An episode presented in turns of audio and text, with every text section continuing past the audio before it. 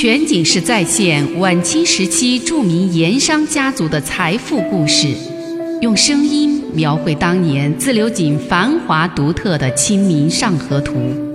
据王瑞小说《盐商世家》改编，悦享九零八自贡文化旅游广播为您倾情演绎《自流井往事》。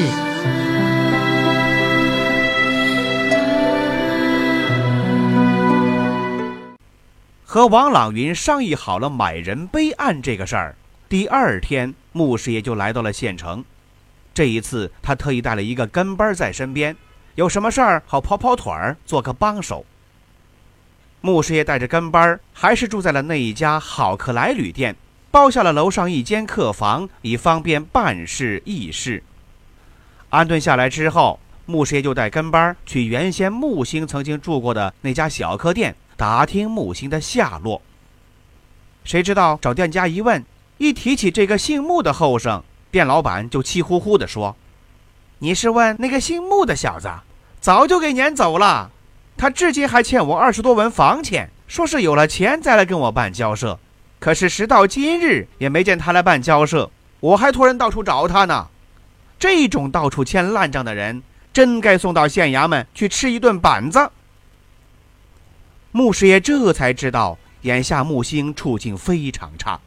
不过，这也就增添了几分他说动木星顶岸背岸的信心。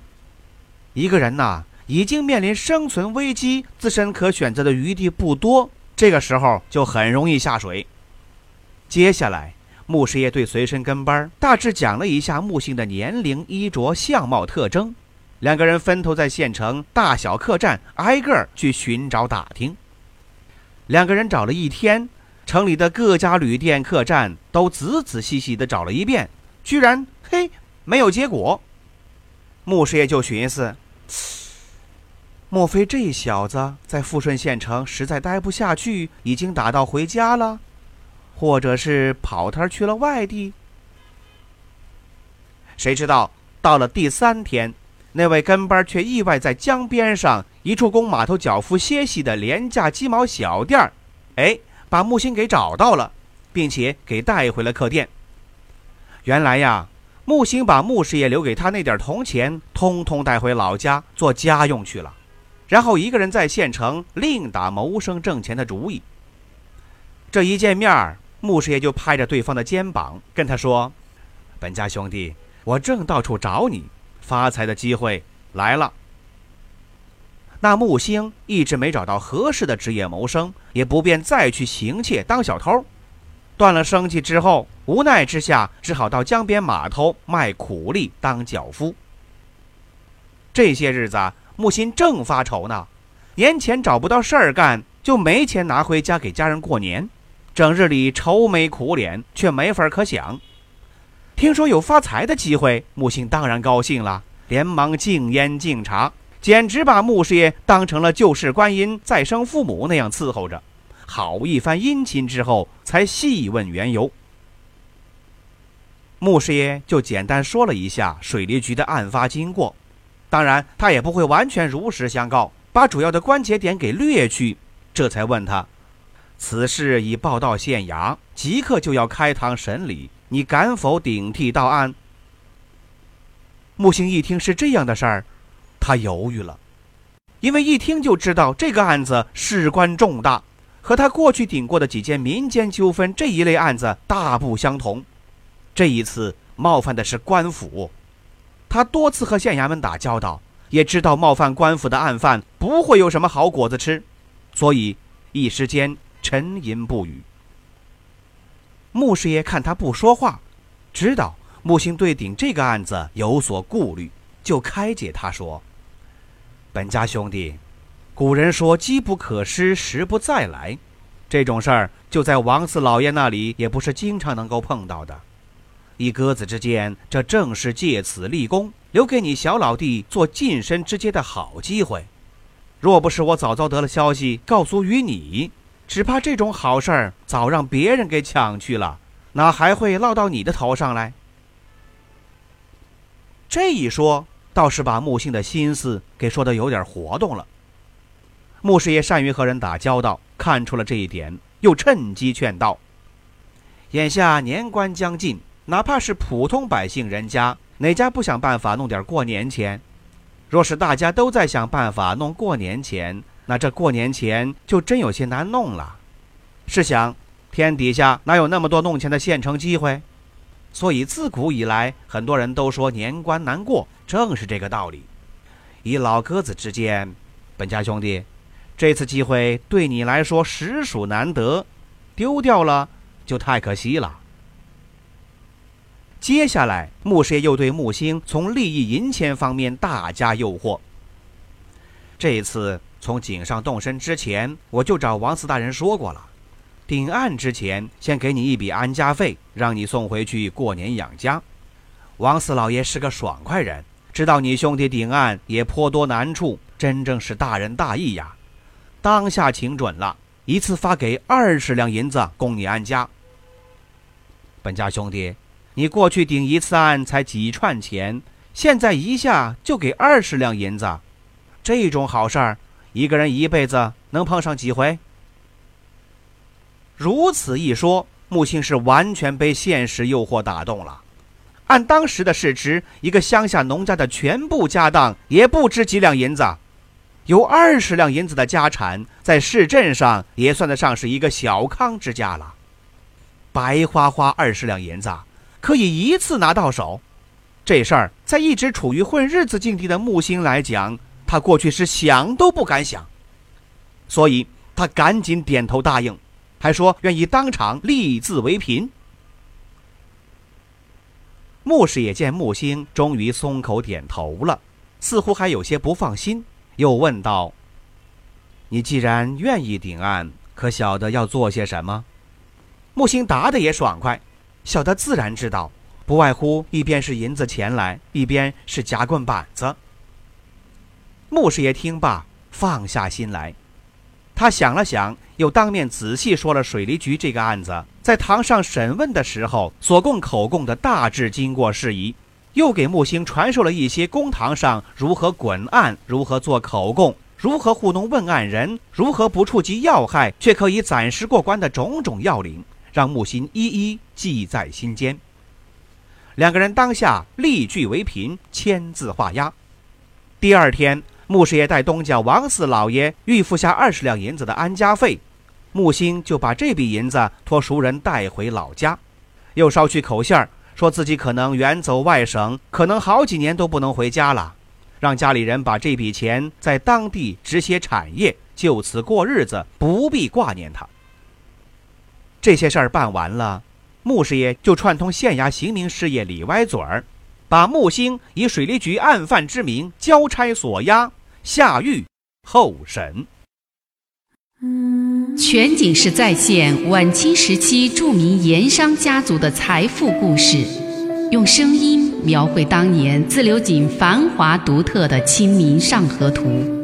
据王瑞小说《盐商世家》改编，悦享九零八自贡文化旅游广播为您倾情演绎。自流井往事。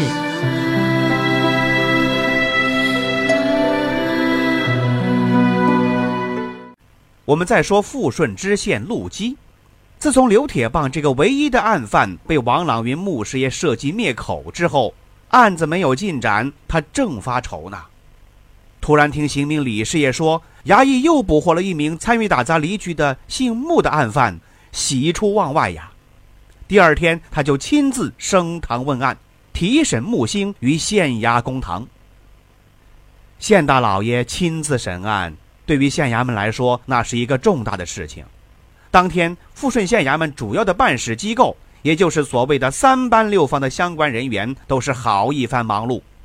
巍巍大堂之上，陆基端坐于公案之前，一帮典史书办以及衙门的刑名文案事业等人肃立两旁。再往下是手持红黑两色水火棍以及廷杖等刑具械具的两班造诣，雄赳赳气昂昂，分立两侧，肃然怒目，既威严又吓人。不过这木星不比那没经历过场面的刘铁棒，他可是个高手，俗称的官司游子，是多次进出公堂的角色。对于公堂上这一番阵仗，他似乎已经是见怪不惊了。所以从脸上你看不出他的惧怕之色。被差人带上公堂之后，他就按衙门的规矩跪在那里，只等大老爷发话。陆基在开审之前，先让木星抬起头来，在他脸上、身上仔细的审视了一番。只见这个人犯身体单薄，脸型瘦削，眼神和脸色都镇静平稳，也没有什么邪气、凶气外露，不太像是一个行打抢之举的暴徒。陆基这么一看，心里头多少有些纳闷儿。一番审视过后，问过了木星的姓名、籍贯、年龄、住址等等列行情况，木星也神色平静的一一如实回答。陆基见木星面色和善，长相老实，也不免动了点文人的恻隐之心，觉得这小子也挺可怜。他暗自心想：只要这个人如实招供，愿意改悔。不妨对他从轻发落。想到这里，陆基就用严肃而又带点和善的语气说：“木星，我看你长相和善，不像那般十恶不赦、屡有恶行的暴徒。本官念你年轻无知，偶入歧途，又似有悔改之意。只要你老实招供，说出此案的主谋和同党，本官将如实上奏朝廷，对你从轻发落，可好？”木星马上磕头道谢，多谢大老爷开恩。哎，听着语气，再看脸色，很平静，没有什么惊喜。而陆基见了，以为木星这个人性子善，已经被自己的政策攻心起了作用，就转入正式堂审，开口发问道：“木星，你可知罪否？”木星恭顺的点着头回话：“回大老爷的话。”木星知罪。陆基一听木星认罪，当然高兴了，马上趁胜追击。你既知罪，那赶快把打砸水利局、票厘局的事实从实招来。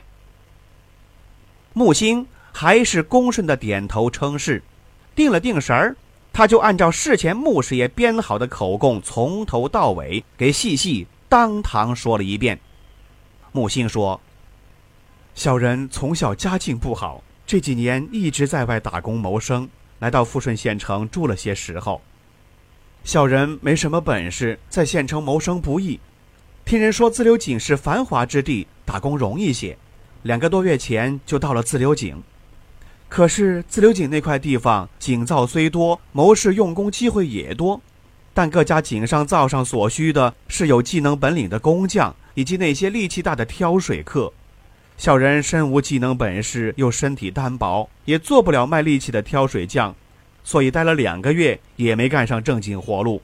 不过给人跑跑腿儿，干点杂事，混口饭吃。其实自流井木星只去过一两次，不熟，但是他还是给说的活灵活现，就好像他当时就在事发现场，目睹了一切的样子。木星接着说道。离局出事那天下午，小人正在自流井沙湾码头揽事儿做，突然听到岸上河坎那儿有人吵闹，围了一大堆人。小人赶过去看热闹，才知道是沙湾河坎上有户人家，女儿十七岁了，突然间失了踪，怎么都找不着。众人怀疑是水利局的李勇给拉去藏起来了，因为前两日那女子在沙湾河边洗衣服，曾经被离局的两个丁勇给拦路调戏过。所以女人无故失踪了，众人就怀疑是被拖进了水利局。那户人家着急着大哭，有人就说干脆去离局要人。有个黑大汉就说了，水利局若是不交人，大家就进去搜。这个时候，陆基突然打断木星，发问说：“木星，本官问你，这个黑大汉，你认识不认识？”所谓黑大汉。当然是暗指的刘铁棒了，这都是穆师爷事先编好交给木星的假口供，造成木星见过刘铁棒其人，当时正在现场的假象。其实啊，木星哪里知道什么刘铁棒，哪里见过什么黑大汉，这都是拿来糊弄问案人的鬼话。木星听了陆基的问话，很恭顺的回话说：“回大老爷的话，这个黑大汉小人不认识。”然后。他又按照穆师爷教的口供继续往下说。这个黑大汉长得又高又大，面色很黑，手里拿一根抬眼扁担，在那儿大喊：“水利局不交人，大家就进去搜。”大家都说好，就一路拥着那个女子的家人去水利局要人找人。那个黑大汉拿着抬眼扁担走在最前头。到了水利局，守门的门丁说没有这回事儿，不肯交人，也不放人进去查找。众人就生气了，说要进去搜。这一回还是那个黑大汉带的头，非要闯进去搜查寻人。小人少见识，不懂王法，也就跟着进去看热闹了。后来也没找着那个女人。众人就说水利局把他给拐到外地去了，就有人动手打东西、拆房子。陆基听到这里已经很不耐烦了，这口供和他要求的差得太远了。他惊堂木一拍：“木星，你打过水利局的东西没有？赶快从实招来！”回老爷话，小人没有打东西，也没伤人，只是在旁边看着。后来众人上房揭瓦，有人搬梯子的时候，他一个人搬不动，喊我搭把手，小人这才帮他搬了一次梯子。那后来打票离局的事儿，你参与了没有？陆基继续审问。回到老爷的话，后来众人去打票离局，小人根本就没去。木星还是一副很老实的样子，回答着陆基的问话，之后又说起了东岳庙票离局的事儿。他说：“那时众人在沙湾水利局没找到人，有人就说了，东岳庙票离局的人和水利局是一伙儿的，一定是把人藏到票离局去了。于是众人又往票离局赶去，那个拿扁担的黑大汉也在。小人有点害怕，就没去了。第二天听说分县衙门在抓人，小人害怕受到牵连，就跑回县城来了。”木星编得兴起。公堂之上，也不管主审的陆基爱听不爱听，只管自己一味的胡编下去。没成想那天晚上和人喝酒，喝得高兴了，就说起了自流井打离局的事儿。小人酒后失言，说那天自己也在当场亲眼见了，没料到被衙门耳报给听去了，就报了官，不快就把小人给抓起来了。木星的这一番口供和分县送上来的刘铁棒的口供完全对不上号，陆基当然对此大为不满，他问话的口气也就严厉了起来。木星，本官问你，你刚才这番供词说的可是实话？那木星还是一脸真诚老实的样子，回大老爷的话，小人说的句句是实话。全景式再现晚清时期著名盐商家族的财富故事，用声音描绘当年自流井繁华独特的《清明上河图》。据王瑞小说《盐商世家》改编，悦享九零八自贡文化旅游广播为您倾情演绎《自流井往事》。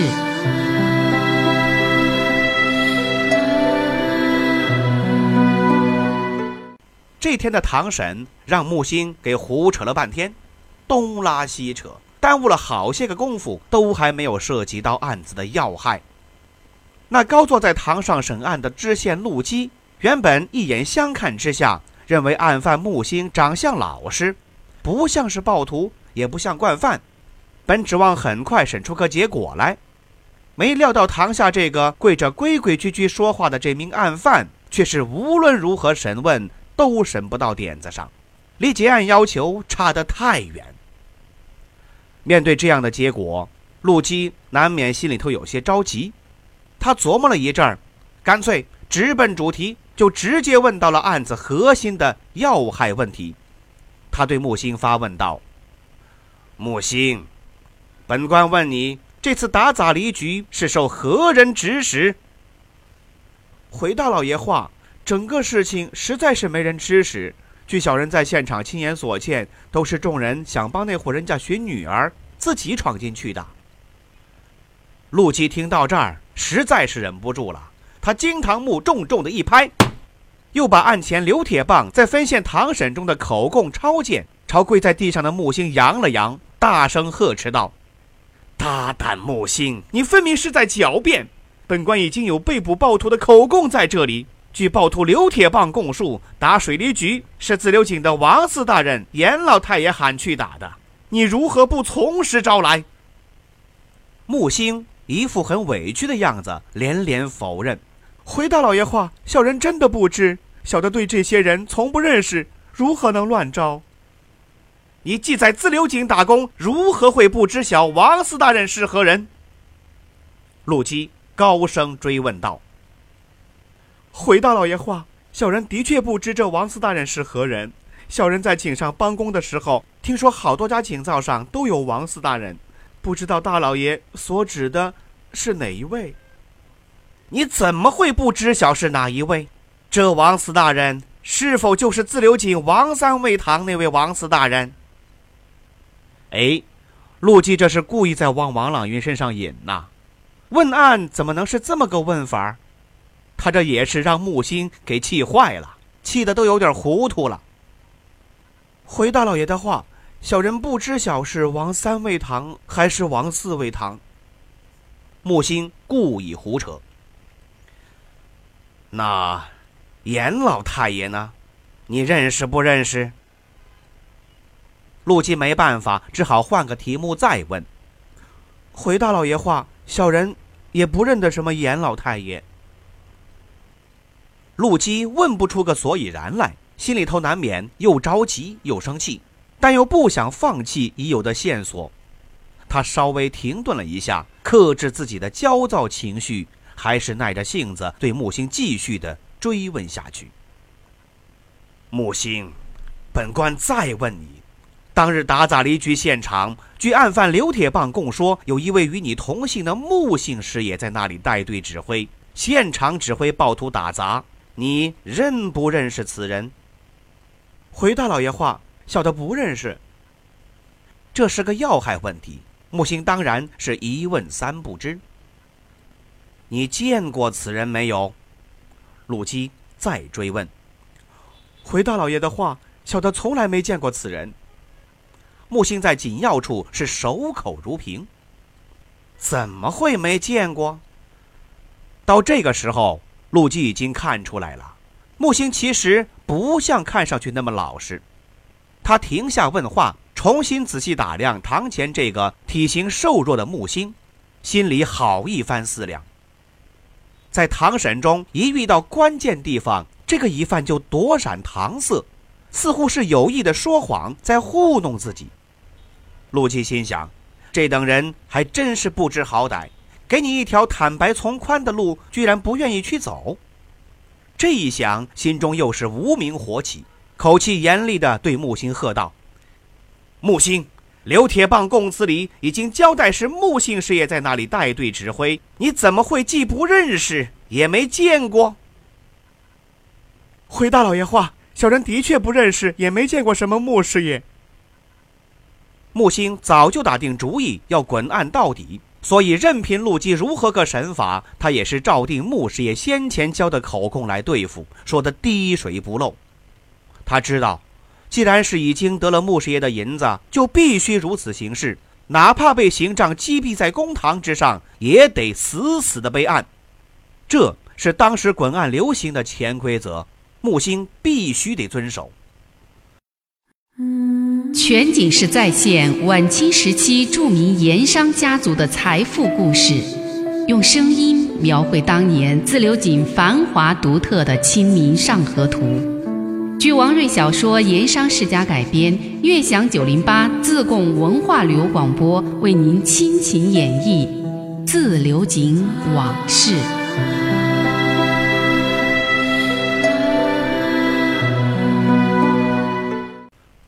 陆基实在是问不出个名堂，终于克制不住了，当堂发起怒来，仍然按例行的老办法，喝令衙役准备用刑，丢下一根纸签，令堂前差役把木星拖下去，痛打二十大板。那些个差役见这个案犯如此顽固，也很烦他，于是用力的一阵好打。没想到这么打过，木心还是不改口供。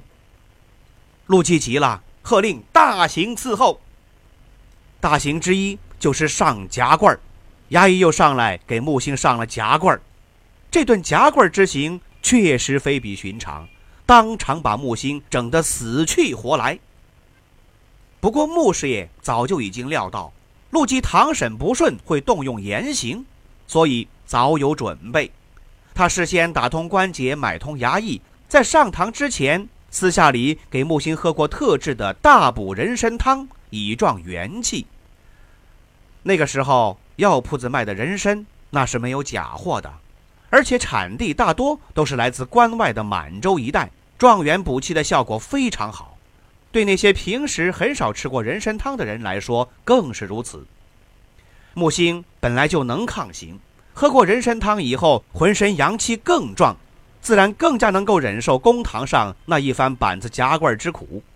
几番回合下来，任凭如何动刑，他的口供竟然是丝毫不改。陆基没办法，总不能把人犯当堂给打死吧？他只好暂时停了堂审，喝令退堂，将人犯下狱关押了事。这一边。早有穆师爷买通的狱卒，私下为木星以医药疗伤，以备再审。这些个疗伤的中草药验方，那都是穆师爷专门登门找郭太医给特意配置的，对行伤外伤有奇效。敷上去没多久，木星受的那些个伤，眼见着嘿，他就好了。哪怕再上公堂受点刑杖，也能咬牙挺过去。过了些日子，陆基果然再审。情况和原来一样，任凭公堂上如何用刑，木星只管咬紧牙关，死背滚案，让陆基束手无策。几番堂审下来，不仅对案情的侦破毫无帮助，反而和原来分县衙门报来的刘铁棒的口供出入非常大，甚至还有好几处矛盾的地方，让人无从辨别真假。这么一来，水利局这个案子。就被弄成了一个悬案，整个案情毫无进展。